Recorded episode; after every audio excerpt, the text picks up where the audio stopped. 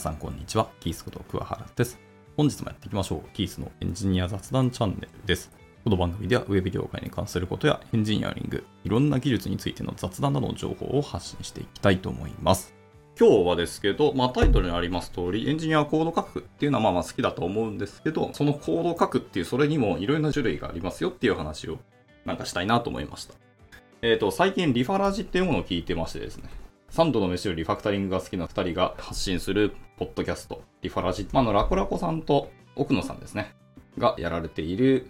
ポッドキャストで、最近これを僕結構聞いてるんですよね。えー、と正式名称、リファクタリングと共に生きるラジオっていうやつですね。これめちゃくちゃ面白いので、ぜひ聞いてみてください。今、第3回まで公開されてるんですけど、まあ、一番最初、リファクタリングの最初ってどっからっていうと、やはり名前からだよねっていう話をされてて、ただ名前に関しての議論がですね、うすでに3回にわたって喋ってるんですけど、これでまだ終わんないと。えいい加減ちゃんとリファクタリングの話をしなきゃいけないっていうので、一回名前のお話をここで区切られてるんですけど、まあそれでも永遠に語れるぐらい。もうお二人が曰く、一晩中名前に関してはこのお話ができると言ってたので、まあそれぐらいネタが尽きないんでしょうね。し、どこまでも、えー突き詰めていこうと思ったら突き詰められるお話でもあるっていうところですね。こういうラジオがあって、いや確かにリファクタリング俺めちゃめちゃ好きだなと思ったんですけど、からリファクタリングがそもそも本当にみんなが好きかどうか定かではないなっていうのをちょっと思って、今日はその辺の思ったことを喋ってみたいと思いました。まあエンジニアって幅広く言っちゃうとあれなんで、一応ソフトウェアエンジニアとかウェブ業界のエンジニアとか、一応カテゴライズを絞る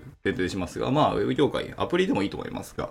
とにかくソフトウェアを作るエンジニアというふうに思っていただければ良いと思います。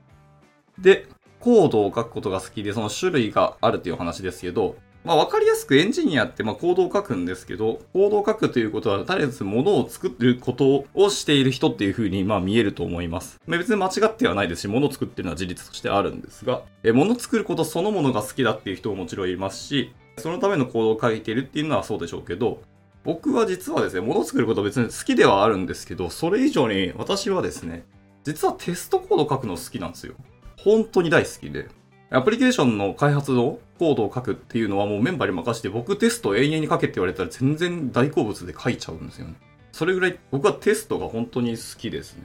でもそういう人って結構珍しいと思うんですよ。みんな多分アプリケーション書く方が好きなんじゃないかなと思ったりしてます。で、リファクタリング嫌いだっていう人はあんま確かに聞いたことはないと思ったんですけど、まあでもじゃあリファクタリング大好きでずっとそればっかりしたいかっていうとそうではないよねっていう話は別でありますが、まあでもエンジニアのコードを書くっていう好きの種類にはリファクタリングもあるし、テストコードもあるし、もしくはそのインフラレイヤーとか CICD とかの整備をするのが大好きだっていう人ももちろんいますね。まあそういう方はそのままなんですかね。インフラエンジニアとか SRE とかに移るかもしれないですけど。っていうのもありますし、設計するのも好きな人もいますよね。まあ実際コードを書きながら設計するっていうことはやると思うし、書きつつ、チーム開発する中でいろいろ整備し直すっていうことはよくあると思うんですけど、設計することも好きなエンジニアもいらっしゃると思いますね。というので、エンジニアのコードを書くの好きっていうのは、いろいろ種類とかタイプが分かれていて、まあ、チームビルディングとかチームマネジメントするときに、その辺の観点っていうのは、あった方がいいんじゃないのかなっていうのは思ったりしてました。まあ適材適所じゃないですけど、好きなものをやらせる方が、やっぱバリューは出ますし、本人のモチベーションも高いので、バリバリにコードを書いてくる少なくともスピードは速いですよねっていうのがあるので、嫌いではないですけど、本当に好きなのはこっちにあるのに違うタスクを振られるんだったら、うーんってなっちゃう可能性はあるので、そういうことをタイプとして知っておくのは良いと思うので、まあ、もしなんかプロジェクトスタートするとか、後からメンバージョインするときに、えまドラッカーエクササイズするとか、まあ、いわゆる星取り表的なものを作って、皆さんの趣味思考っていうのを聞いておくっていうのはすごく良いと思ったりはしますね。で、まあ、あとアプリケーションコードを書く中でも、その中でエンジニアとして大事にしてる、なんかフィロソフィー的なものあったりするじゃないですか。私は絶対堅牢なコードを書きたいですっていうとか、まあ、僕の場合は可読性が高いコードが大好物ですね。とにかく人の時間を奪うのが僕は嫌いなので、人の時間を奪わないってことは読んですぐパッとわかる、意図がわかるコードを書きたいっていうのが僕はあります。僕の知り合いの先輩だと、なんかとにかく短いコードを書くのが好きな人いて、それはアプリケーションコードではやめてくれって感じですね。そう、逆に可読性悪くなるんですよ。なんかたった1行すごい複雑な正表現をバーンと書かれて、確かに処理としては動くし、その処理大事なんですけど、誰もメンテナンスでき,、ま、できない正義を生み出しましたみたいな言われても、そんなん言われても俺らとしては困るんですよみたいな話はなるので、まあそれは自分の好きなコードやってくださいとかあるんですけど、まあまあそんな感じで、行動を書く中でも自分の中の大事にしているものっていうのも結構違ったりします。っていうので、エンジニアと一言で言ってますけど、はい、エンジニア以外の方々は多分この辺を知らないと思うんで、実はエンジニアってそれだけ複雑な生き物だよっていうのは、頭の片隅でも入れておいていただけると嬉しいなと思ったりはしましたし、まあ逆に僕らもそういう発信を実はしてないですよね。当たり前にやってるけど、当たり前にこう周りの人って、あ、そういえばこの人、こういうタイプですねとか、こういうこと好きですよねって、意外とエンジニア同士は知ってたりはするんですよね。なかなかこの辺は外に出ないけど、エンジニアのタイプってあれ、いわゆる職種ですよね。僕はフロントエンドが大好きでフロントエンドやってましたし、あと iOS、Android、SRE、サーバーサイト、なんたらかんだっていっぱいありますけど、エンジニアの区分けって、まあタイプで分けるのがまあ一番それは分かりやすいし汎用的ではあるんですけど、いざ一緒に仕事するとなると、もう一歩踏み込んだタイプ分けっていうのはあった方がいいんじゃないかなっていうのを最近こう思いながら、先ほど申し上げました、そう、リファクタリングと共に生きるラジオっていうリファラジっていうのを最近聞きながらちょっと思ったって感じですね。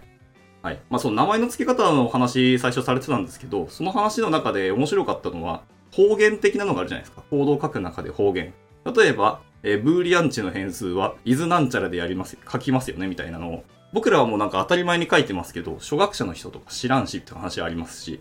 そもそもなんで伊豆なんちゃらっていう変数名になってたかって、それは英語の知識が必要だよね。それもおっしゃる通りだと思ったんですよ。ちゃんと英語の勉強しておくと、この変数名って、あ、そういうことねっていうのは理解できるんですけど、英語を勉強しない方でも他人のコードを見たりとか、書籍読んだりとか、いろんなリポジトリとかライブラリーのコードを読むと、ちょいちょい多分出てくると思うんですよ。海外の方は当たり前に使ってる変数名だったりするの。またまそういうような、えー、幅広い知識っていうのがエンジニアに実は求められたりして、